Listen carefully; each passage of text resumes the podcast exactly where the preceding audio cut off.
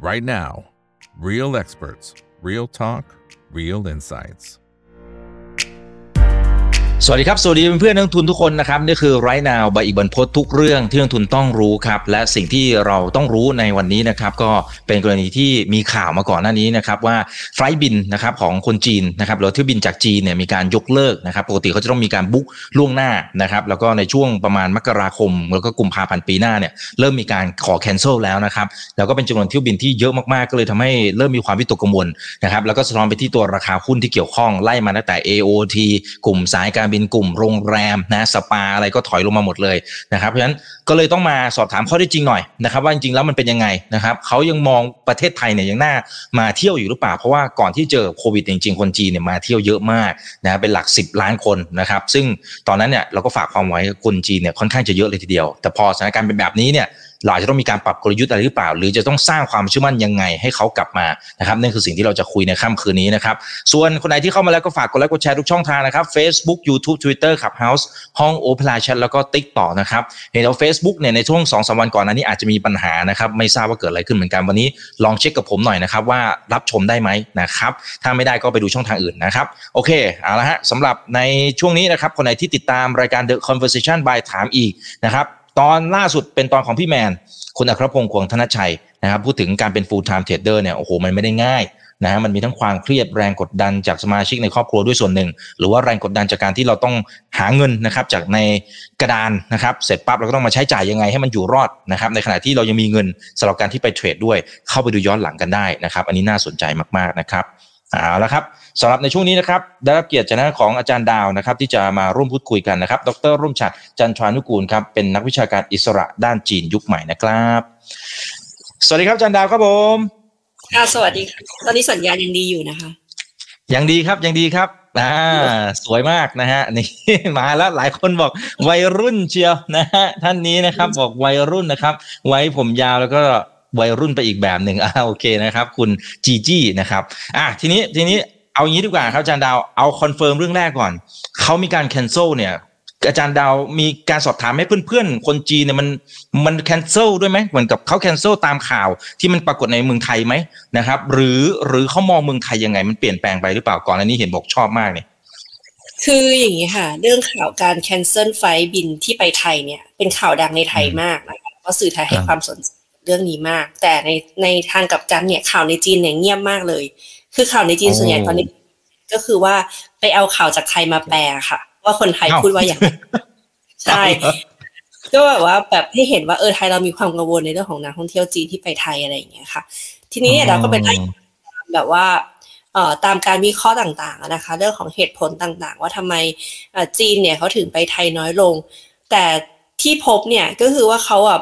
ไปน้อยลงทั้งในอาเซียนค่ะคือทั้งอาเซียนเลยไม่ใช่แค่ไทยประเทศเดียว คือจะบอกว่าตั้งแต่หลังจากที่จีนเนี่ยเปิดประเทศหลังโควิดเป็นต้นมาเนี่ยตอนแรกเนี่ยก็อาจจะเป็นแค่ช่วงแรกๆใช่ไหมคะ ถ้าเราย้อนกลับไปมองเนี่ยก็คือช่วงวันชาติที่ผ่านมานะคะประมาณเดือนตุลาประมาณปลายกันยาถึงเดือนตุลาคมที่ว่าเราเริ่มให้ฟรีวีซ่าจีนเนี่ยตอนนั้นก็เหมือนว่าเป็นความหวังใหม่ของประเทศไทยว่าเขาจะเข้ามาเยอะ แล้วก็คนจีนเนี่ยก็นับว่าเป็นวีคเอนลองวีคเอนแรกนะคะหลังจากการเปิดประเทศหลังโควิด ที่เขาอาจจะออกไปเที่ยวต่างประเทศกันเยอะ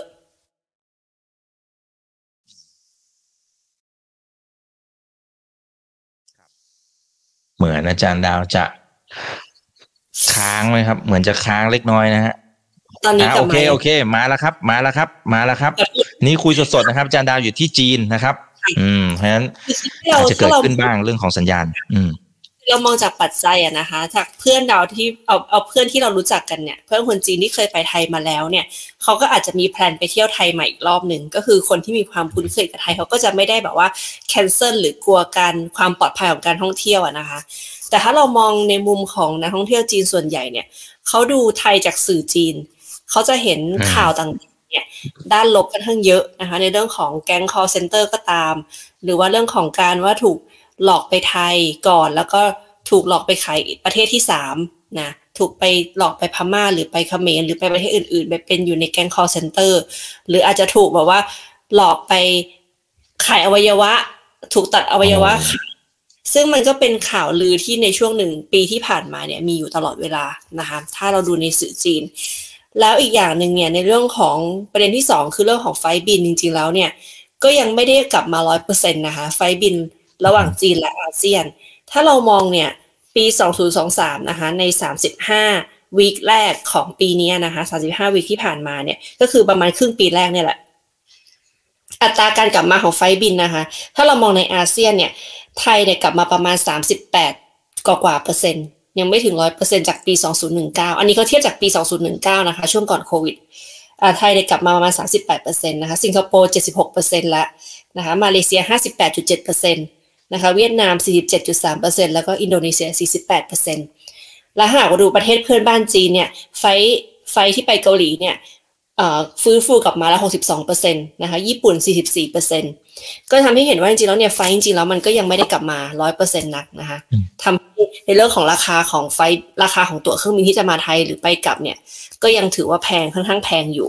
แล้วก็อีกประเด็นหนึ่งก็คือเรื่องของเศรษฐกิจของคนจีนในประเทศ ที่เขามีความระมัดระวังเรื่องการจับจ่ายใช้สอยมากขึ้นนะคะการออกไปเที่ยวต่างประเทศน้อยลง แล้วเขาก็มองอีกว่าเอ้ยเนี่ยการไปเที่ยวต่างประเทศเนี่ยมันมีความเสี่ยงในเรื่องของความปลอดภัยด้วย เขาก็เลยยิ่งที่จะแบบเลือกที่จะไม่ไปมากขึ้นนะอันนี้มันก็เป็นสิ่งที่เราเราก็เห็นว่าจริงเราในสื่อไทยหรือว่ามีนักวิชาการที่ไทยเนี่ยก็มีการวิเคราะห์ในเรื่องนี้ค่อนข้างเยอะพอสมควรนะคะเรื่องของความเชื่อมั่นของนักท่องเที่ยวจีนที่จะไปไทยแต่ที่ยังไม่กลับมามากนะนะตรงนี้เองก็เป็นเป็นเหตุผลหลักค่ะ แล้วก็ อีกประเด็นหนึ่งก็คือว่าดาวเองเนี่ยก็ได้ถามมีโอกาสได้ถามนักศึกษาจีนที่เราสอนอยู่ในคลาสนะคะก็ก็ถามนักศึกษาเป็นนักศึกษามหาวิทยาลัยก็ถามเขาไปตรงๆว่าเอ๊ะเอ่อทุกคนคิดว่าทำไมคนจีนถึงออกไปเที่ยวต่างประเทศกันน้อยลงในช่วงนี้อ่าก็เสียงที่ตอบกลับมาเสียงแรกเลยก็คือเรื่องของไม่มีเงิน อันที่สองก็คือความปลอดภัยนะคะ เรื่องของความปลอดภัยอ่าแล้วเขาก็ก็เลยถามต่อว่า เออได้ยินข่าวไหมว่าก่อนหน้านี้เนี่ยมีข่าวว่าจะมีตำรวจไทยเนี่ยเออตำรวจจีนเนี่ยไปเดินลาดตระเวนที่เมืองไทยในเมืองท่องเที่ยว ก็เลยถามนักศึกษาไปว่า ในกรณีที่ว่าถ้าหากว่ามีตำรวจจีนไปเดินลาดตระเวนที่เมืองท่องเที่ยวไทยจริง ๆ เนี่ย พวกเธอจะมีความมั่นใจมากขึ้นไหมกับการท่องเที่ยวในประเทศไทย จะรู้สึกปลอดภัยมากขึ้นไหมเขาก็เขาก็คิดกันแป๊บหนึ่งอะนะคะแล้วเขาก็พยักหน้า ว่าเขาก็จะรู้สึกปลอดภัย ว่าอ้าวแล้วก็เลยถามกลับว่าอ้าวแล้วถ้าหากว่าไปเที่ยวที่เมืองไทยแล้วเห็นตำรวจไทย ไม่มีความมั่นใจหรอว่าจะไม่ปลอดภัยก็ไม่มีใครตอบอะไร ก็คือก็คือแบบว่า ก็คุยกันเป็นเป็นการแลกเปลี่ยนข้อมูลกันโดยปกตินะคะระหว่างอาจารย์กับนักเรียนนะคะอ่าทีนี้เนี่ยก็เลยถามอะแล้วระหว่างถ้าไม่มีเงินกับไม่ปลอดภัย เลือกอะไรอะไรคืออันดับหนึ่งอะไรคือ priority ของเขาที่เขาคิด เขาบอกว่าความปลอดภัยคืออันดับหนึ่งอ่าแน่นอน อืม แน่นอน เพราะฉะนั้นเขาก็ เพราะฉะนั้นก็คือมันก็ทำให้เราเห็นในอ่าในในภาพรวมอะนะคะว่าเขาค่อนข้างกังวลในเรื่องของการการความปลอดภัยของการท่องเที่ยวใน Southeast Asia ทำไมถึงพูดว่า Southeast Asia เพราะว่าเอ่อดาว่าคนจีนเองเนี่ยเขายังไม่ได้มองแค่ไทยและประเทศไทยอย่างเดียว คือเขามองประเทศรอบบ้านด้วยอะค่ะ คืออย่างเช่นตอนนี้เนี่ยอย่างที่พม่าก็มีปัญหาเรื่องของเอ่อเรื่องของตอนเหนือของพม่าเนี่ยก็มีปัญหาเรื่องเอ่อแก๊ง call center ที่แบบ อ๋อใช่ใช่มีสู้ด้วยนะคะมีสู้รบด้วยมีแก๊ง call center ด้วยที่พม่าแล้วทีนี้พอมาถึงประเทศเพื่อนบ้านเราอย่างเช่นแบบกัมพูชาก็มีปัญหาเยอะแยะมากมายนะคะ หรือว่าประเทศอื่นๆเนี่ยในรอบๆไทยเนี่ยก็มีค่อนข้างมีปัญหาในเรื่องของแก๊ง call center หรือว่าการค้ามนุษย์ หรือว่าเรื่องของยาเสพติดหลอกยาของไทยเองเนี่ยในเรื่องของการถือครองปืนนะคะในเรื่องของก็ก็คือพูดเออก็พูดแบบตรงๆอะนะคะอย่างเช่นเรื่องของยาเสพติด หรือว่ากัญชาหรืออะไรที่ถูกกฎหมายเนี่ย ก็ทำให้นักท่องเที่ยวจีนเขามีความค่อนข้างกังวลในระดับหนึ่งที่เขาจะมาเมืองไทยใช่อืมอืมครับ อ่าโอเคงั้นอ่างั้นเดี๋ยวเอาทีละประเด็นนะครับ เมื่อกี้จะมีเรื่องของไม่มีตังค์ด้วยนะครับ มันเป็นอย่างนั้นจริงๆไหมอาจารย์ดาวนะครับ เพราะว่าคือถ้าดูจากตัวเลขเศรษฐกิจที่ประกาศออกมา มันก็ไม่ได้แย่ขนาดนั้นนะนะครับ แต่ว่าไส้ในเป็นยังไงชีวิตจริงเป็นยังไง อืม คือตัวเลขเศรษฐกิจจีนที่บอกว่าสามสามไตรมาสแรกที่ผ่านมาเนี่ย คือเติบโตตามเขาเรียกว่าตามเป้าห้าเปอร์เซ็นใช่ไหมคะอ่าตามเป้าห้าเปอร์เซ็นตามที่รัฐบาลประกาศ แต่แต่ถ้าเราไปมองในมุมที่ว่าเห็นประชาชนจีนที่เขาออกมาคอมเมนต์หรือออกมาให้ความคิดเห็นในข่าวดังกล่าวเนี่ยเขาจะบอกว่าตัวเลขนี้เอามาจากไหนอันนี้อันนี้คือพูดจากที่เราแบบคุยกับเพื่อนนะคะ แล้วก็เราที่เราเห็นในคอมเมนต์ในออนไลน์เนี่ยโอ้ยตัวเลขนี้มาจากไหน เอ้เศรษฐกิจบ้านเราดีแล้วหรอ เรายังแบบคนยังตกงานเยอะขนาดนี้ แล้วก็อยู่ดีก็บอกว่าไม่จะไม่ประกาศอัตราการว่างงานของคนกลุ่มอายุ 16ถึง24 ปีแล้ว จะหยุดการประกาศตอนแรกที่บอกว่าประกาศแบบถึง 20%ใช่ใช่แล้วมีประท้วงอืมแล้วก็บอกว่าจะไม่ประกาศอีกแล้ว แล้วก็อีกดัชนีหนึ่งที่น่าสนใจคือ ตอนนี้เนี่ยเอ่อภาษาจีนเรียกว่าหลิงหัวจิ้วเย่เหรินฉุนนะคะ ก็คือกลุ่มคนที่ ทำงานที่เป็นอาชีพอิสระค่ะ อย่างเช่นพวกไรเดอร์ พวกที่ขับแกร็บนะคะภาษาพี่ได้สิคือขับขับเขาเรียกว่าตีตีไปขับรถแบบรับรับรับจ้างรถเองไปขับรับจ้างเนี่ย หรือว่าเป็นกลุ่มที่ทำอาชีพแบบหลิงหัวก็คืออาชีพที่เป็นงานอิสระเนี่ย เยอะเยอะขึ้นมากๆนะคะ อย่างเช่นไรเดอร์ที่เมืองกวางโจวเนี่ย คือเขารับเต็มอัตราแล้วนะคะ คือ oversupply แล้วก็คือบอกว่าคนมาทำงานนี้เยอะกันมาก ๆ แล้วอย่างคนที่ขับรถ รับจ้างเนี่ย อย่างเช่นขับ Grab เนี่ย ตอนนี้กลายเป็นว่าคนขับเยอะกว่าคนนั่งในบางเมืองอืมอืมซึ่งมันก็กลายเป็นสิ่งที่ทำให้เราสะท้อนสะท้อนอะไรได้อีกอย่างหนึ่งว่าอ๋อคนว่างงานเยอะขึ้น จากสามปีที่ผ่านมาโควิดที่กระทบเนี่ย บริษัทเอกชนหลายบริษัทปลดพนักงานปลดคนงานนะคะ หรือว่าในเรื่องของเอ่อโรงงานต่างๆเนี่ย ที่เขามีการ oversupply คือหมายถึงว่าเขาผลิตออกมาเยอะมากของขายไม่ออก ของมันก็หลุดไป Southeast Asia กันเยอะมากใช่ไหมคะที่ตอนนี้ไปแข่งแข่งกันใน TikTok เนี่ยแข่งขายกันใน TikTok หรือว่าใน Shopee ใน Lazada ก็จะเป็นของจากจีนเข้าไปเยอะแล้วแบบราคาถูกมากๆ แล้วความต้องการของตำแหน่งงานในโรงงานก็น้อยลงอ่าเพราะว่าดีมานของต่างประเทศการส่งออกก็น้อยลง ซึ่งมันเป็นอะไรที่มันแบบมันเป็นห่วงโซ่ที่ที่เป็นโดมิโนอะค่ะ เกี่ยวโยงกันหมด แล้วก็ปัญหาเรื่องของอสังหาริมทรัพย์ก็เกี่ยวข้องนะคะความเชื่อมั่นของผู้คน อะไรต่างๆ เนี่ย เด็กจบใหม่ก็อย่างเด็กเด็กนักศึกษาทุกวันนี้เนี่ยในมหาลัยก็มีความกังวลเรื่องของการหางานในอนาคตหลังจากเรียนจบไปนะคะก็ก็เราก็เห็นว่า เออ คือบรรยากาศโดยรวมของเศรษฐกิจจีนตอนเนี้ย ในภาคประชาชนน่ะ คือมันไม่ได้แบบลาเวนเดอร์ขนาดนั้น คือความรู้สึกของประชาชนนี่ก็ยังยังถือว่าค่อนข้างจะส่วนทางกับตัวเลขที่ที่รัฐบาลประกาศออกมา อันนี้เราพูดในมุมที่เราอยู่ในนี้แล้วเราเห็นนะคะเอออ๋อครับเอ่อมันเป็นเฉพาะเมืองใหญ่ไหมครับ อาจารย์ดาวหรือยังไงสถานการณ์ที่ที่บอกว่ามันดูซบเซาลง มันอาจจะเขาเรียกอะไร มันอาจจะแค่ซบเซาเมื่อเทียบกับก่อนหน้านี้ไหมหรือ หรือมันถึงขั้นแบบแย่ไปเลย อันนี้อาจจะได้เทียบเทียบให้เห็นอารมณ์หน่อยว่ามันประมาณไหนฮะคือประมาณแบบว่าซบเซากว่าที่ผ่านมาค่ะ แต่ไม่ได้ถึงขนาดว่าแย่จนแบบ แบบว่าไม่ไหวแล้ว อ่า คือถ้าเรามองจีนใน ถ้าเรามองจีนในตอนที่เขาแบบเฟื่องฟูสุดคือยุค 2018 2019ก่อนโควิดนะคะร้านรวงต่างๆ การบริโภคของประชาชน การช้อปปิ้งออนไลน์ ทุกอย่างมันบูมหมดทุกอย่างนะคะ แต่พอมาตอนนี้เนี่ยคือทุกอย่างมัน drop ลงอย่างชัดเจน จนมันทำให้เห็นความต่างว่า เอ้ยมันซบเซาลงจริงๆแล้วคนไม่ใช้จ่ายจริง ๆนะคะ แล้วคนรุ่นใหม่จีนก็มีเทรนด์ของการที่จะดาวเขาเรียกว่า downgrade consumption ก็คือลดการบริโภค คือคือหลายคนพยายามที่จะแบบลดความฟุ่มเฟือยลงนะคะใช้ชีวิตอย่างประหยัดมากขึ้น คือจะไม่มือเติมเหมือนแต่ก่อนอย่างตอนนี้เนี่ย ถ้าเราเห็นเนี่ยสินค้า luxury ของจีนเนี่ย อาจจะยังขายได้อยู่แต่ว่าเขาขายได้น้อยลงนะคะ คือยอดเนี่ยน้อยกว่าน้อยกว่าตอนโควิดด้วยซ้ำซึ่งซึ่งดาก็มีเพื่อนที่ขายของพวกนี้อยู่เนี่ยก็ถามเขาที่เขาเป็นเซลล์อะนะคะเขาก็บอกว่าช่วงนี้ก็ทำยอดได้ยากพอสมควร ถ้าเทียบกับช่วงโควิดอะนะคะ อ่าก็กลายเป็นว่าหลังจากจีนเปิดประเทศแล้วเนี่ยความเชื่อมั่นของประชาชนเอ่อปัญหาอสังหาที่เกิดขึ้นอะไรต่าง ๆ เนี่ยมันทำให้คนจีนต้องระมัดระวังมากขึ้นค่ะครับอ่าจริง ๆ อสังหานี่ก็เป็นสิ่งที่นักลงทุนไทยเองก็ให้ความกังวลแล้วกันนะครับ ที่กังวลมาก่อนหน้านี้เนี่ยแล้วก็ข่าวก็ดูจะเบาหายไปจากหน้าสื่อประมาณหนึงเลยนะครับ ตอนนี้สถานการณ์จริงเป็นยังไงทำไมอาจารย์ดาวบอกว่ามันมันแย่กว่ามันแย่กว่าเดิมเหรอยังไง เออ คือเอ่อ อะไรอย่างเงี้ยค่ะ คือปัญหาอสังหาริมทรัพย์จีนเนี่ย ที่ว่าเขาภาษาจีนเรียกใช้คำว่าเป้าเหลย คือเหมือนครับถูกกับระเบิด ถูกกับระเบิดนะคะถ้าแปลเป็นไทยจริงๆเนี่ยมีมาตั้งแต่ปี20ประมาณปลายปี2021เริ่มเห็นสัญญาณแล้วนะคะ2001 2022เป็นต้นมามาถึงตอนนี้เนี่ย ก่อนหน้านี้เนี่ย ปีที่แล้วเนี่ย มีหลายโครงการนะคะ ที่สร้างไม่เสร็จ แล้วก็เริ่มที่จะชักดาบแล้วคือไม่สร้างต่อ แล้วก็เริ่มที่จะบริษัทสังหาเริ่มที่จะไป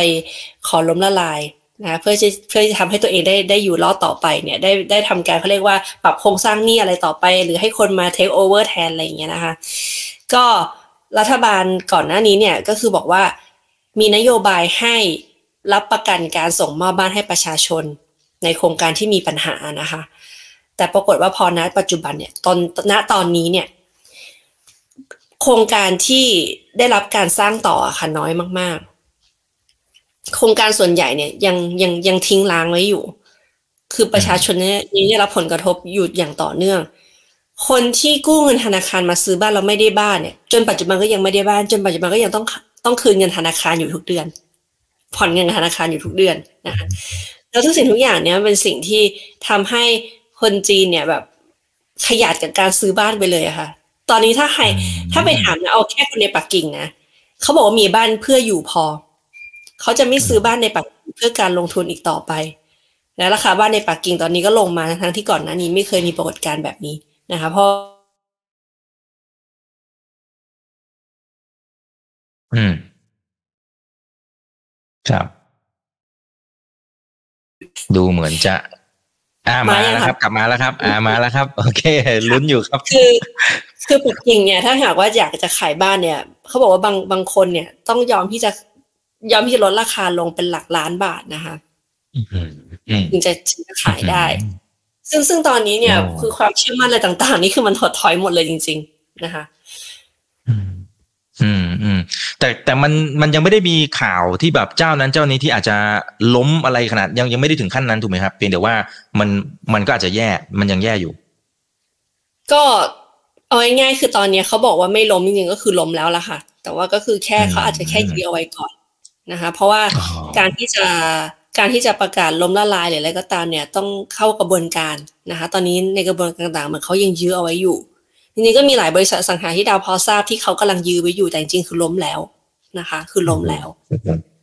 ค่ะครับนี่เป็นปัญโอเคหาที่หนักเป็นปัญหาที่หนักมากค่ะใช่ โอ้ครับอะเคลียร์นะครับโอเคอะสวัสดีเพื่อนๆนักลงทุนทุกคนนะครับอ่าถ้าใครเข้ามาได้นะครับ1,700 ท่านละยังไงกดไลค์กดแชร์ทุกช่องทางด้วยนะครับนะฮะเอ่อคุณเกรียงนะครับ บอกว่าอาจารย์ดาว ถอดแว่นแล้วเนี่ยต้องลองเล่นละครนะนะฮะขอสักเรื่องแล้วกันนะครับ เหมือนดารานะฮะโอ้เอโหอใครเห็นด้วยลองพิมพ์เข้ามาหน่อยนะครับเอออีกคนหนึ่งก็บอกว่าสวยค่ะนะฮะโอเคนะไม่มีใครเถียงนะครับ โอเคอ้าวเดี๋ยวขอดูหน่อยนะครับ นี่ท่านนี้บอกสวยและเก่งด้วยนะครับโอเคอะทีนี้คุณชายนะครับ คุณชายถามเกี่ยวกับเรื่องของการท่องเที่ยวนี่แหละหนึ่งนะจริงๆมีหลายคำถามหนึ่งมีข่าวลือว่าคนจีนหนีไปเที่ยวเวียดนามแทนไทย อันนี้จริงไหมนะครับ ในมุมของคนจีนในการท่องเที่ยวเวียดนามจะแซงไทย หรือน่าสนใจกว่าไทย อันนี้จริงหรือเปล่า อืมอืมคุณคือพยักหน้าเหรอคือคืออย่างนี้ค่ะ คือว่าที่ที่เราเห็นในในที่บอกว่า Southeast Asia ที่คนจีนเข้ามาเที่ยวเนี่ย ตอนนี้เนี่ยไม่ว่าจะเป็นไทยหรือว่าเวียดนาม หรืออ่ากัมพูชาอะไรอย่างเงี้ยนะคะ ตัวเลขเนี่ยดรอปลงประมาณ 20-30%จากจากจากจากที่คาดการไว้ คือเวียดนามเนี่ยคนจีนที่เขาไปเที่ยวเวียดนามก็ยังไม่ได้ถึงเป้า อันนี้ตามสื่อจีนที่ที่เขารายงานอะนะคะ แล้วก็อีกอย่างหนึ่งเนี่ยก็คือเรื่องของออการท่องเที่ยวของคนจีนเนี่ยจะเกี่ยวข้องกับเรื่องของ politics risk ด้วยก็คือว่าความเสี่ยงของของความสัมพันธ์ระหว่างประเทศ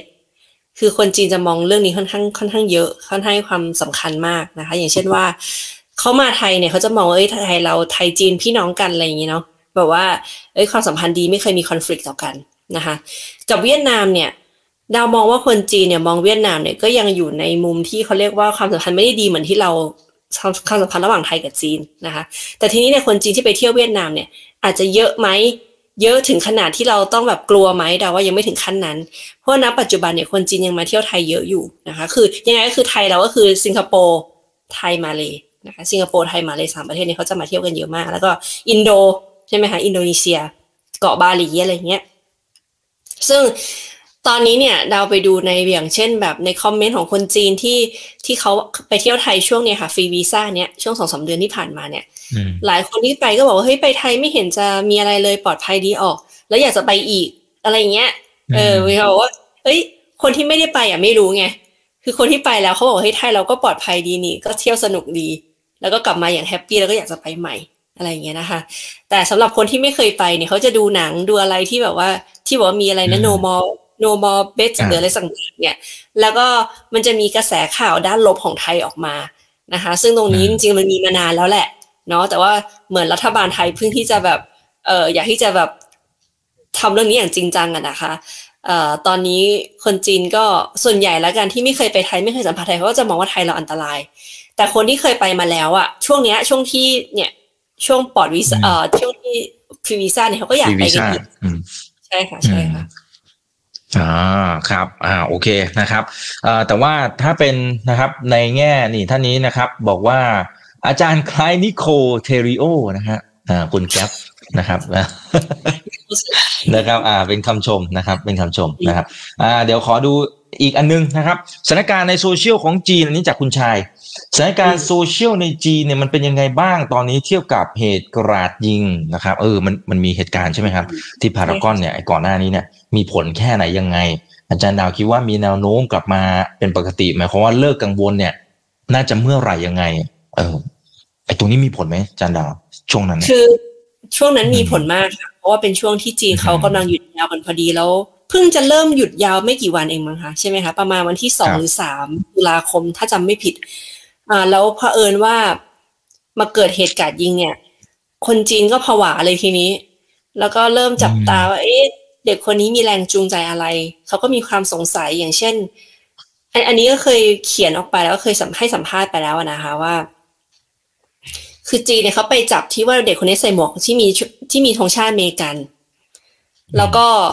เขาก็เลยมองว่าเอ้เด็กคนนี้เนี่ย มีเหตุจูงใจว่าต้องการมาทำร้ายคนจีนหรือเปล่า อะไรเงี้ยค่ะ มีความสงสัยในประเด็นนี้ แล้วก็มองว่าทำไมไทยเราถึงแบบให้เด็กให้ถือคองปืนได้ง่ายขนาดนี้เออแล้วแบบในห้างขนาดใหญ่อย่างนี้ยังแบบมีการยิงกันเนี่ย ก็คือเขาก็รู้สึกไม่ปลอดภัยอย่างอย่างครอบครัวที่ว่าเอ่อหรือคนจีนที่ไปพารากอนในวันนั้นนะคะ ส่วนใหญ่ก็คือวันที่สองเขากลับกลับประเทศกันเลย คือเปลี่ยนตัวแล้วกลับประเทศกันเลย คือคือหลายคนไม่อยากอยู่ต่อแล้ว ซึ่งมันก็เป็นเป็นมันเป็นอะไรที่แบบว่า เหมือนเราเพิ่งจะเปิดวีซ่าฟรีวีซ่าแล้วก็เกิดเรื่องนี้ขึ้นนะคะ ก็กระทบอย่างรุนแรง ตอนนี้เนี่ยเรื่องนี้เริ่มซาไปแล้วค่ะ ก็มีข่าวออกมาเหมือนกันว่าข่าวทางจีนนะคะว่าทางรัฐบาลไทยแล้วก็ทางพารากอนเนี่ยให้เงินช่วยเหลือแล้วก็เยียวยาผู้เสียชีวิตและผู้บาดเจ็บยังไงนะคะ ก็เริ่มซาซาไปบ้าง แต่มีข่าวเมื่อสองสามวันที่ผ่านมาเนี่ยไม่แน่ใจว่าที่ไทยมีข่าวไหมที่พัทยา ที่บอกคู่สามีภรรยา ไปเที่ยวที่พัทยา walking street แล้วก็ไปลืมกระเป๋าเอาไว้ในในบาร์หรือในร้านอะไรสักอย่างเนี่ยค่ะ แล้วปรากฏว่าจะกลับเข้าไปเอาเนี่ยยาไม่ให้เข้าบอกว่าปิดร้านแล้ว แล้วก็เลยเกิดการการทะเลาะกัน แล้วปรากฏว่ากระเป๋าใบนี้หายไปนะคะ แล้วในนั้นเนี่ย รู้สึกว่าจะมีของมีมูลค่าเป็นแสนบาทซึ่งเราไม่แน่ใจว่าคือเราไม่เห็นข่าวนี้ในไทย แต่ว่าข่าวในจีนออกนะคะ วันรู้สึกจะเป็นวันที่ยี่สิบสี่ ยี่สิบสี่ที่ผ่านมาเนี่ยค่ะยี่สิบสี่พฤศจิกายนที่ผ่านมา แล้วก็ข่าวนี้ก็ดังในจีนพอสมควร ว่าความปลอดภัยของนักท่องเที่ยวจีนอยู่ตรงไหนอะไรอย่างเงี้ยค่ะ ตรงนี้ก็เป็นสิ่งที่ต้องระวังนิดนึงนะคะ ว่าว่าจริงๆเราขนาดคนไทยเราเองเราก็ยังกลัวในเรื่องของความปลอดภัยหลายด้าน เพราะฉะนั้นเราก็แบบอย่างถ้าเราอยากที่จะดึงดึงดึงความมั่นใจในเรื่องของการท่องเที่ยวกลับมา เรายิ่งต้องยิ่งต้องทำเรื่องนี้ให้ให้ ให้เป็นที่ประจักษ์อะค่ะ ว่าประเทศไทยเราปลอดภัยจริงๆอ๋อครับ มันมันทำยังไงได้บ้างไหมครับอะอย่างที่อาจารย์ดาวถามนักเรียนนักศึกษาเนี่ยที่บอกว่าโอเค ถ้าตำรวจจีนมาเดินอะไรในไทยก็น่าจะสร้างความมั่นใจแต่ว่าจริงๆก็เป็นที่ถกเถียงในเมืองไทย ซึ่งซึ่งคงไม่ยอมหรอกนะครับเพราะมันเป็นเรื่องอธิปไตยอะไรก็ว่าไปนะครับ แต่ว่ามันมันมีวิธีอื่นไหมอาจารย์ดาวที่มันอาจจะสามารถไปไปสร้างความมั่นใจให้เขาได้นะหรือเราต้องไปทำอะไรโซเชียลมีเดียไหมต้องไปโปรโมทอะไรยังไง มันต้องทำกระบวนท่าไหนดีครับ อืม คืออันดับแรกเลยเนี่ยประเทศไทยเนี่ยอาจจะต้องอาจจะต้องกวาดล้างเรื่องของยาเสพติด แล้วก็เรื่องของปืนปืนเถื่อนอะไรอย่างเงี้ยก่อนเลยนะคะ ครับ แล้วก็อีกอันหนึ่งก็คือเรื่องของการควบคุมของเรื่องของกัญชาใบกระท่อมอะไรอย่างเงี้ย ที่เราอาจจะต้องนำเข้ามา ไม่ให้เพื่อสันทนาการอะไรอย่างเงี้ยค่ะ แล้วก็แล้วก็คนจีนเนี่ย หนึ่งที่เขาไปไทยเขาเห็นอะไรนี่เขาปากต่อปากมาเขาก็ทำเขาก็อัดโซเชียลของเขานะคะ เหมือนคนไทยเราไปอยู่ต่างประเทศอย่างเงี้ยเหมือนกัน เราก็จะอัดคลิปแนะนำประเทศนี้เป็นยังไงอ่าประเทศนี้มีอะไรดีไม่ดีอะไรอย่างเงี้ย คนจีนก็ทำอย่างนั้นเหมือนกัน คนจีนไปอยู่ไทยเยอะมากนะคะ คนพวกนี้แหละเป็นคนที่คาบข่าวคาบข่าวสารเข้ามาในจีนนะคะพวกเขาเรียกว่าพวกอินฟลูเอนเซอร์จีนทั้งหลายเนี่ยที่เขาไปอยู่ในไทยแล้วเขาใช้แพลตฟอร์ม ของจีนเนี่ยแล้วเขาก็สื่อสารมาทางคนจีนในประเทศจีนนะคะซึ่งก็เป็นข่าวดังอย่างเช่นตอนนั้นที่เรื่องตัดไตก็เป็นอินฟลูเอนเซอร์จีนมาพูดเรื่องนี้เหมือนกันนะสร้างข่าวลืออะไรเงี้ยซึ่งแน่นอนแหละคนพวกนี้เขาก็ต้องการเขาเรียกเขาต้องการยอดไลค์ต้องการยอดแชร์ ต้องการดึงดูดยอดเขาเรียกว่าไงนะ ดึงเรตติ้งเนาะเพราะฉะนั้นเนี่ยเขาพูดอะไรก็ต้อง over ไว้ก่อน คือต้องทำให้คนสนใจไว้ก่อนเพราะฉะนั้นเขาจะพูดแบบให้มันเวอร์ขึ้นไปอีกอะไรเงี้ย อย่างประเทศไทยอันตรายไม่ต้องมา อ่า ประเทศไทยมีการอะไรนะลักพาตัวประเทศไทยอันตรายแบบว่าไม่ปลอดภัยนู่นนี่อะไรอย่างเงี้ยค่ะ คือคือจะมีอะไรอย่างเงี้ยออกมาเยอะมากเลยในสื่อโซเชียลจีน ซึ่งก็มาจากคนจีนที่อยู่ในประเทศไทยเนี่ยแหละ อืมอ่าเพราะฉะนั้นเราอาจจะต้องพูดคุยกับกลุ่มนี้ ให้เขาให้เขานำเสนอ ในเรื่องที่ดีบ้างอะไรเงี้ยแหละฮะยังไงก็คือเขาก็ก็ก็คือ อย่างเช่นอ่าอย่างเช่นว่าเขารู้สึกว่าคนจีนได้รับการทรีตไม่ดีที่ไทยก็อัดคลิปบอกแหละอ๋อโอเคอ่าคนไทยรู้สึกว่าเอ้ยคนคนไทยดูแบบว่าไม่ค่อยเฟรนลี่กับคนจีนนะอะไรเงี้ย แต่ถ้ากับฝรั่งเนี้ยคนไทยจะเฟรนลี่มากเลยอะไรเงี้ยเขาก็อัดคลิปมาบอกคนจีนแล้วอะไรครับ อ่า พอจะนึกออก พอจะนึกออกนะครับ เพราะฉะนั้นเราต้องร่วมด้วยช่วยกันนะครับ ในมุมนี้นะฮะ โอเคนะครับ อืม ขอดูหน่อยนี่ท่านนี้นะครับ บอกว่า อืมนอกจากนี้เนี่ยจริง ๆ มันอาจจะเป็นมุมนี้ด้วยไหมว่าเช่น ถ้าสมมติคนจีนจะไปเที่ยวญี่ปุ่นเนี่ย ค่าใช้จ่ายเพอๆนี่อาจจะถูกกว่ามาไทยหรือเปล่า อืม เกี่ยวค่ะใช่อันนี้ประเด็นที่เมื่อกี้ยังไม่ได้เล่าไป ก็คือในเรื่องของการท่องเที่ยวเนี่ยเขาจะมีเรื่องของการคิดในเรื่องของต้นต้นทุนการท่องเที่ยวนะคะ ความคุ้มค่าเนาะเขาเรียกว่าการคุ้มค่าของการไปเที่ยว ว่าเราจ่ายเงินเท่านี้เนี่ย เราได้การท่องเที่ยวแบบนี้ได้ประสบการณ์แบบนี้คุ้มค่ากับการไปหรือเปล่านะคะอย่างไทยเนี่ยตอนที่เพิ่งเปิด ตอนที่จีนเพิ่งเปิดประเทศหลังโควิดใหม่ ๆ ที่ไปเที่ยวที่คนจีนไปเที่ยวไทยเยอะในช่วงหนึ่งนะคะช่วงล็อตแรกที่เขาไปเที่ยวไทยกันเยอะ หลายคนกลับมาจีนแล้วก็บอกว่าเฮ้ยการท่องเที่ยวไทยแพงขึ้น ไม่คุ้มค่าเหมือนสมัยก่อน อ่า คือคุณไม่สามารถที่จะไปเที่ยวไทยแบบไม่มีเงินได้แล้ว คุณต้องมีเงินแบบเยอะถึงจะไปเที่ยวไทยได้ เพราะว่าที่เมืองไทยเนี่ยค่าอาหาร ค่าที่พักค่าทุกอย่างคือแพงขึ้นหมดอะไรอย่างเงี้ยค่ะเขาก็เริ่มที่จะแบบคิดละเอ๊ะเงินจ่ายเท่านี้ไปไทย คุ้มไหมใช่ไหมคะแล้วไปไทยต้องมาเสี่ยงกับเรื่องของอาชญากรรม หรือความเสี่ยงอะไรความไม่ปลอดภัยอีกมันจะคุ้มหรือเปล่าในสายเดียวถ้าไปญี่ปุ่นเนี่ยหนึ่งก็คือตอนนี้ในญี่ปุ่นมีเรื่องของค่าเงินของเขาที่เขา ค่าเงินเยนที่อ่อนลงเยอะมากใช่ไหมคะอ่าแล้วคนญี่คนจีนตอนนี้ก็ไปญี่ปุ่นเยอะมากเหมือนกันนะ เพราะว่าหนึ่งใกล้นะคะ ไฟไปญี่ปุ่นก็เยอะราคาถูกกว่าไทยนะคะสองไปเที่ยวญี่ปุ่นก็ราคาถูกนะแล้วคนรุ่นใหม่คนรุ่นใหม่จีนเนี่ยเขาไม่ค่อยอินอะไรกับทางประวัติคือประวัติศาสตร์ก็คือเรื่องของประวัติศาสตร์ใช่ไหมคะแล้วจีนเขายังมีการที่แบบว่าคนรุ่นเก่าเขายังไม่ค่อยชอบญี่ปุ่นเนี่ยแต่คนรุ่นใหม่จีนเนี่ยมีหลายคนที่ชอบญี่ปุ่น ชอบอาหารญี่ปุ่น ชอบแบบว่าไปเที่ยวไปวัฒนธรรมญี่ปุ่นหรืออะไรต่างๆ เนี่ยค่ะแล้วก็อันนี้ก็เป็นสิ่งที่ที่เอ่อมองว่าจริงๆแล้วตอนนี้ญี่ปุ่นมาแรงนะในแง่ของการท่องเที่ยวนะคะ คนจีนก็ไปเที่ยวเยอะคนเกาหลีก็ไปเที่ยวเยอะ คน Southeast Asia ก็ไปเที่ยวญี่ปุ่นเยอะมากนะคะ ตอนนี้ อืมอืมครับครับ อ่า โอเคนะครับ ตอนนี้คอมเมนต์เนี่ย ทะลุ ระเบิดเลยครับ คนคอมเมนต์เยอะมากๆครับอาจารย์ดาวนะครับสวัสดี 2,200 ท่านนะครับ ยังไงกดไลค์กดแชร์กันด้วยนะครับ YouTube TikTok อย่าลืมไป Follow กันด้วยนะนะครับ อืมนะฮะอ่าคนนี้บอกว่าเอ่อคนจีนคิดอย่างไร โอ้อันนี้อันนี้อาจจะเป็นอ่าขอข้ามแล้วกันนะครับ อาจจะเป็นคอมเมนต์ที่ที่แรงนิดนึงนะครับ ขอข้ามแล้วกันนะฮะเอ่อคุณบูมนะครับ คุณบูมบอกทัวร์ศูนย์เหรียญยังมีอยู่หรือเปล่า ที่อ๋อที่เรากวาดล้างไปอ๋อเขาขออภัยขออภัยเขาบอกว่าเรื่องทัวร์ศูนย์เหรียญที่ไทยกวาดล้างไปหรือเปล่าเลยมีผลไหมอันนี้เกี่ยวหรือเปล่าก็เลยทำให้จำนวนลดลง อืมเอ่อทัวร์ศูนย์เหรียญก็โอเคไหมคะ ตอนนี้สัญญาณโอเคโอเคครับนะคะก็คือว่าทัวร์ทัวร์ศูนย์เหรียญเนี่ยไม่ใช่แค่ไทยที่ปรับที่ปรับปรามหรือว่ากวาดล้างจีนเขาก็กวาดล้างเหมือนกัน ในเรื่องของทัวร์ศูนย์เหรียญนะคะ เขากวาดล้างทั้งในประเทศเขาด้วย แล้วก็ทัวร์ที่ไปต่างประเทศด้วย เพราะฉะนั้นเนี่ยทัวร์สุดเหรียญตอนนี้คืออยู่ยากค่ะนะแล้วดาวคิดว่าคนจีนส่วนใหญ่ที่จะไปเที่ยวต่างประเทศไม่มีใครอยากไปเที่ยวทัวร์ศูนย์เหรียญหรอก นอกจากว่าเป็นกลุ่มองอาม่าที่ประหยัดเงินไม่อยากจ่ายเงินเยอะนะคะ ไปกับทัวร์ศูนย์เหรียญเนี่ย ก็จะมีไปถ้าเป็นคนรุ่นใหม่ที่แบบอายุสามสี่สิบมาทำงานอะไรอย่างเงี้ยค่ะไม่มีใครอยากที่จะไปทัวร์ศูนย์เหรียญแล้วก็แนวโน้มการท่องเที่ยวของคนจีนในไทยเนี่ย แนวโน้มใหม่เขาก็คือเขาจะไปเที่ยวกันเองมากขึ้น หรือว่าจองแค่โรงแรมกับรถ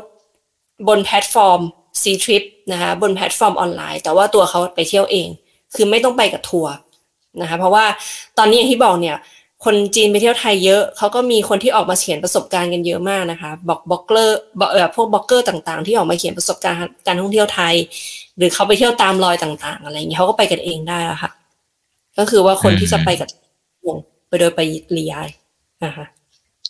ครับครับอ่าโอเคนะครับ ตอนนี้ถ้าดูจากคอมเมนต์มีอีกหลายท่านกังวลอีกเรื่องหนึ่งนะครับ ที่เรายังไม่ได้พูดถึงเลย แต่ว่าตอนนี้ในสื่อต่างประเทศเริ่มพูดถึงกันเยอะละคือโรคระบาดนะครับ ตอนนี้อ่าทางฝั่ง WHO เนาะเขาก็บอกว่าเดี๋ยวอาจจะต้องเข้าไปตรวจสอบอะไรว่าไป แต่ทางการจีนก็ยืนยันว่ามันยังไม่ได้มีอะไรนะแต่ในฐานะไม่รู้พูดได้แค่ไหนอาจารย์ดาว ในฐานะที่อยู่ที่นู่นเนี่ยพูดได้แค่ไหนยังไงว่าเป็นสถานการณ์มันเป็นยังไง คืออย่างนี้ค่ะ คือจะเล่าให้ฟังว่า ตอนนี้เนี่ยข่าวเรื่องเกี่ยวกับปอดอักเสบในจีนเนี่ยตอนนี้ยังไม่ได้ขึ้นมาเป็นข่าวหน้าหนึ่งในในจีนมากนักนะคะ คืออาจจะยังไม่ได้รับการ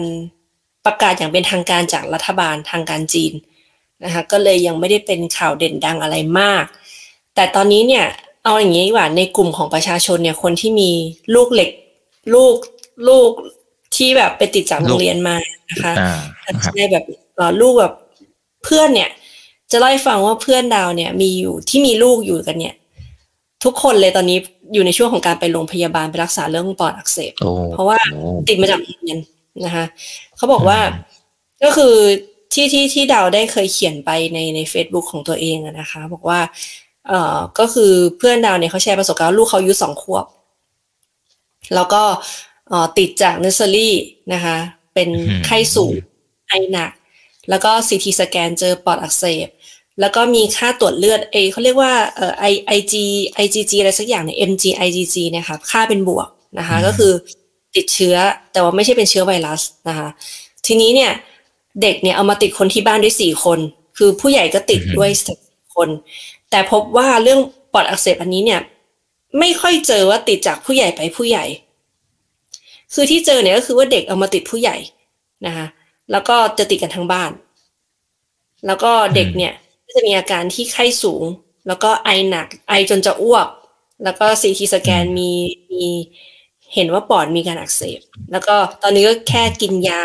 แล้วก็ไปที่โรงพยาบาลติดต่อกันเพื่อไปให้ยาทางสายยางเออสายสายน้ำเกลือนะคะ แล้วก็บอกว่ารู้สึกว่าอาการเนี่ยจะหนักกว่าโอมิคอน อันนี้ที่เพื่อนเล่าให้ฟังอาการหนักกว่าโอมิคอนเพราะว่าโอมิคอนเนี่ย อาจจะแค่แบบเป็นแค่ เออเขาเรียกว่า เออระบบหายใจส่วนบน คือไม่ลงถึงปอดอะนะคะ แต่เหมือนอันนี้ลงไปถึงปอดเลย แล้วก็เพื่อนคนเดียวกับภรรยาของเขาเนี่ย ก็มีอาการปอดอักเสบด้วยนะคะ จากซีทีสแกนก็เจออ่าแล้วก็ ตอนนี้เนี่ยคือโรงพยาบาลแผนกเด็กเนี่ย เห็นว่าคนเยอะมากๆ นะคะคือผู้ปกครองเนี่ยไปต่อแถวที่จะไป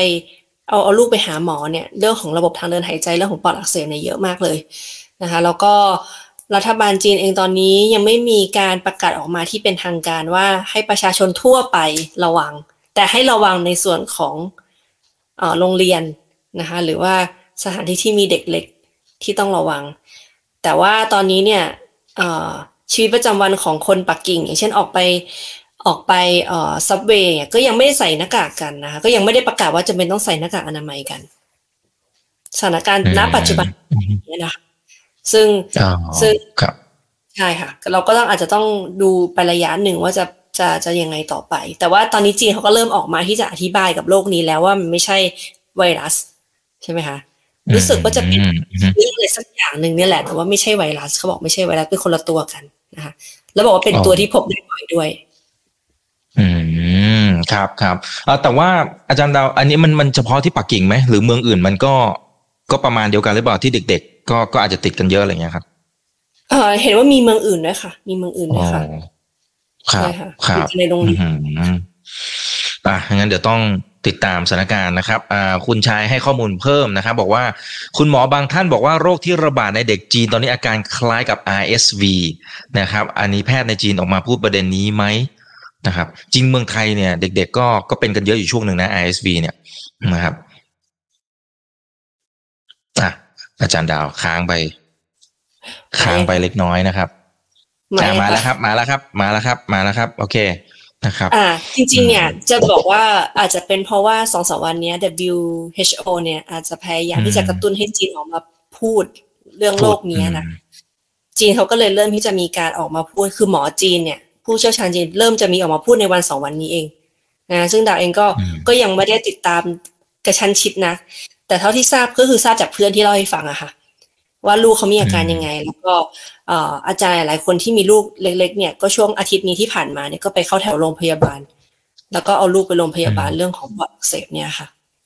นะคะแล้วก็อ๋อครับครับตอนนี้ก็เลยก็รู้เลยรู้สึกว่าเราก็ควรต้องใส่หน้ากากอนามัยอีกรอบหนึ่งแล้วแหละเวลาเราออกไปข้างนอกนะคะ เราก็อย่าประมาท แล้วก็อืมอืมรู้ว่าเรากำลังเจอกับโรคอะไรอยู่ด้วยจริงอ่าอ่าใช่ใช่ครับ ผ่านผ่านระลอกนั้นมานะครับ โอเคอือฮึนะครับ อันนี้บอกว่าคนจีนคิดอย่างไรกับคนไทยนะครับ แล้วก็มีอีกคนหนึ่งเข้ามาตอบแทนคุณอิทธิพัฒน์บอกว่ามีญาติที่อยู่เมืองซัวเถาเขาพูดถึงคนไทยในแง่ดี ยังมั่นใจในคนไทยนะครับ แต่อีกท่านสองท่านก็บอกว่าอยากถามอาจารย์ดาวเหมือนกันว่าคนจีนตอนนี้มองคนไทยยังไง ยังซื้อสินค้าไทยอยู่ไหมๆอืม ในในแง่ของความสัมพันธ์ของระหว่างประชาชนนะคะ ที่คนจีนมองคนไทยอะนะคะ เขาจะมองคนไทยค่อนข้างบวกมาก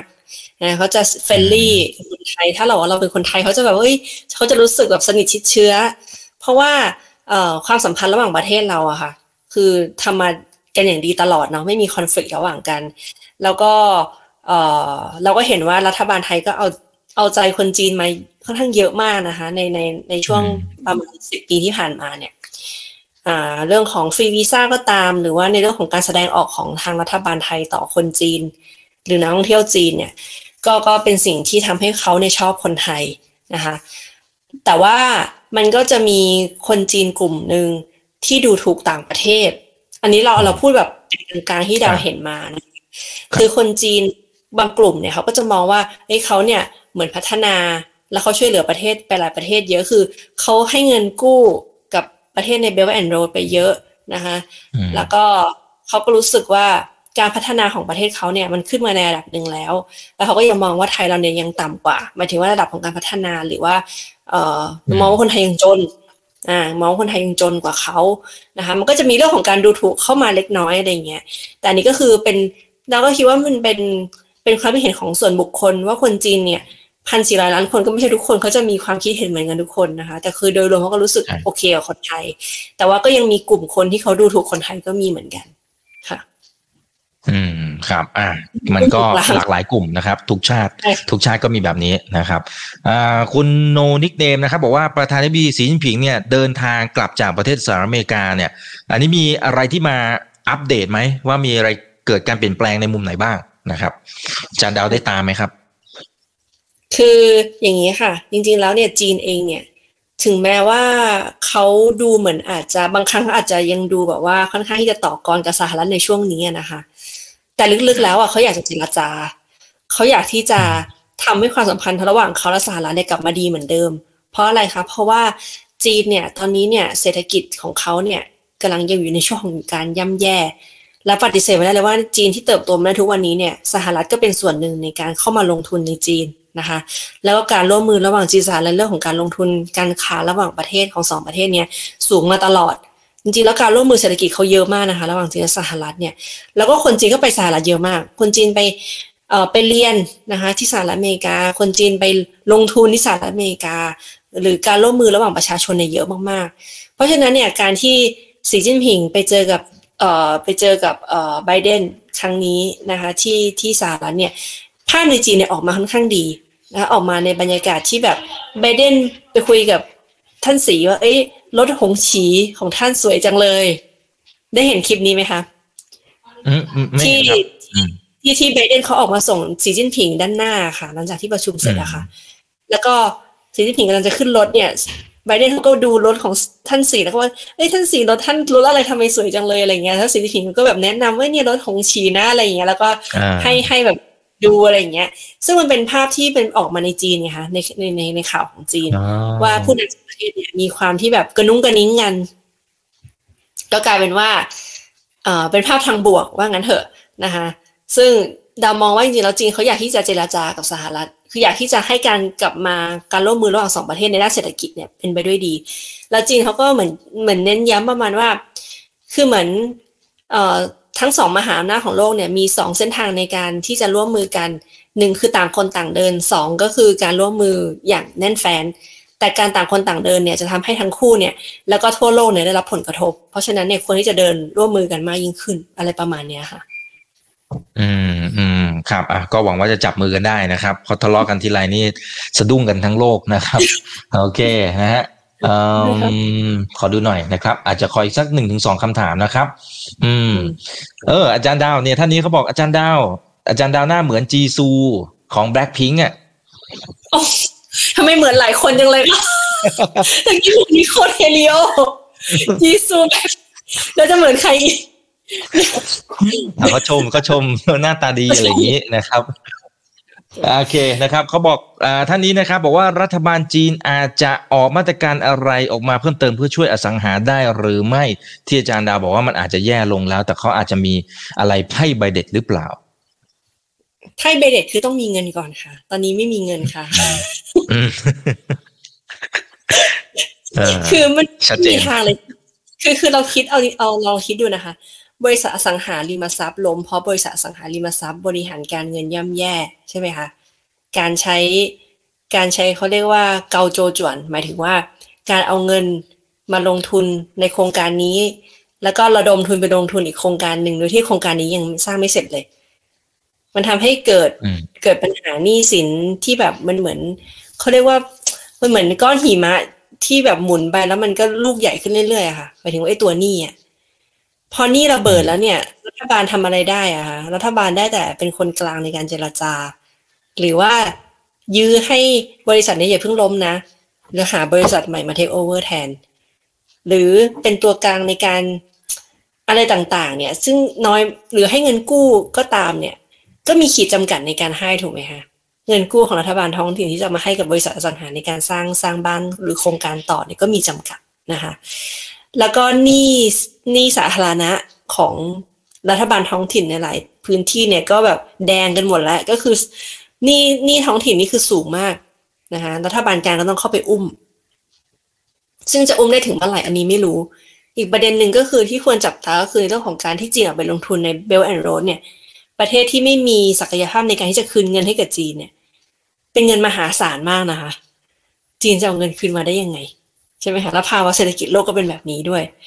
อันนี้ก็เป็นสิ่งที่เราต้องต้องต้องคิดดูแล้วแบบอสังหาริมทรัพย์จีนเราคิดว่าในช่วงสิบปีนี้น่าจะเป็นช่วงที่ยากลำบากอะค่ะช่วงช่วงที่ยากลำบากแล้วดาวมีเพื่อนที่ซื้อบ้านแล้วไม่ได้บ้านเหมือนกันนะคะก็พยายามที่จะไปขึ้นศาลอยากที่จะฟ้องหรอก แต่ศาลท่านไม่ให้ฟ้องค่ะ บอกว่าให้ไปไก่ไก่เกลียก่อน แบบว่าให้รอเจรจาแต่ตอนนี้ก็ยังไม่ได้รับการเจรจาใดๆจาก บริษัทอสังหาริมทรัพย์ แล้วบริษัทอสังหาก็ไม่มีคนทำงานแล้ว ไม่รู้จะไปหาใครนะคะ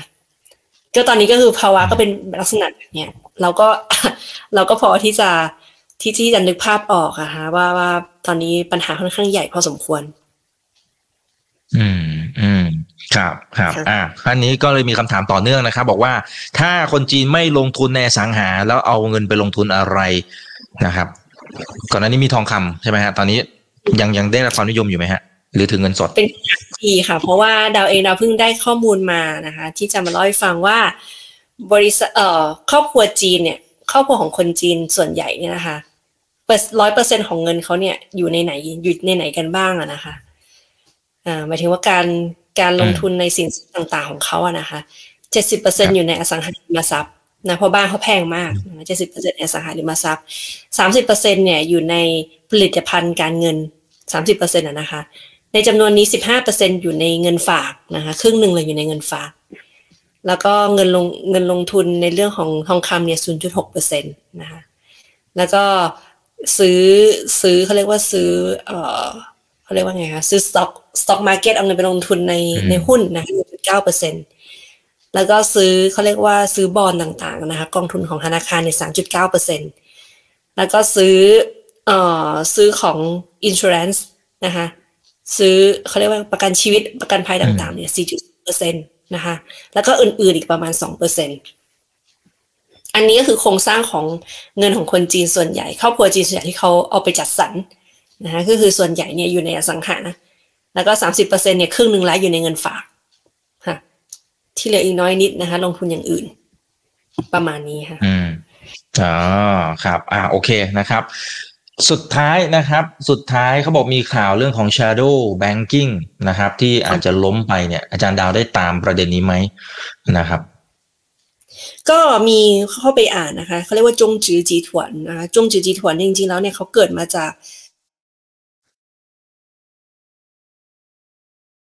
อืมครับไปแล้วอ่าโอเค มาแล้วครับ มาแล้วครับอะโอเคค่ะ แล้วก็ปรากฏว่า เพราะว่าเออเขาก็มีการแบบว่ายืมเงินลงทุนอืมมีเจ้าหนี้เยอะนะคะปัจจุบันเนี่ยมีเจ้าหนี้หนี้ที่เขาที่เขามีอยู่เนี่ย 4.2ถึง4.6 ล้านล้านหยวน แต่ว่าสินทรัพย์ที่มีทั้งหมดมีแค่ประมาณ 2 ล้านล้านหยวนเท่านั้น เพราะฉะนั้นเนี่ยเขายังเขายังขาดอยู่เท่าหนึ่ง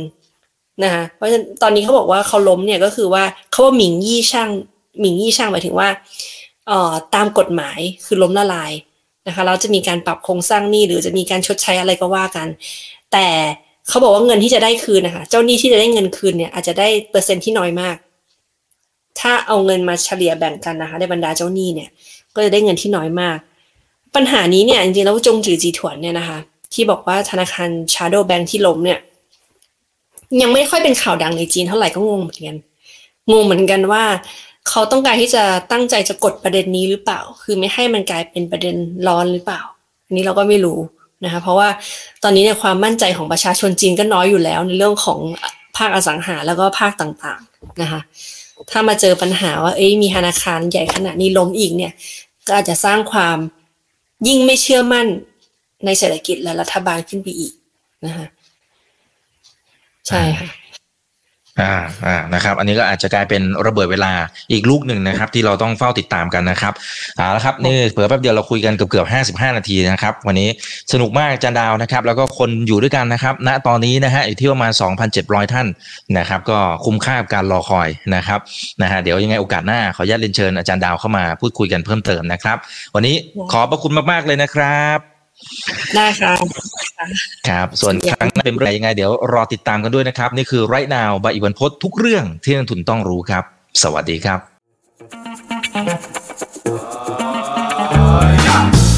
ถ้าชื่นชอบคอนเทนต์แบบนี้ อย่าลืมกดติดตามช่องทางอื่นๆด้วยนะครับไม่ว่าจะเป็น Facebook, YouTube, Line Official, Instagram และ Twitter จะได้ไม่พลาดการวิเคราะห์และมุมมองเศรษฐกิจ และการลงทุนดีๆ แบบนี้ครับ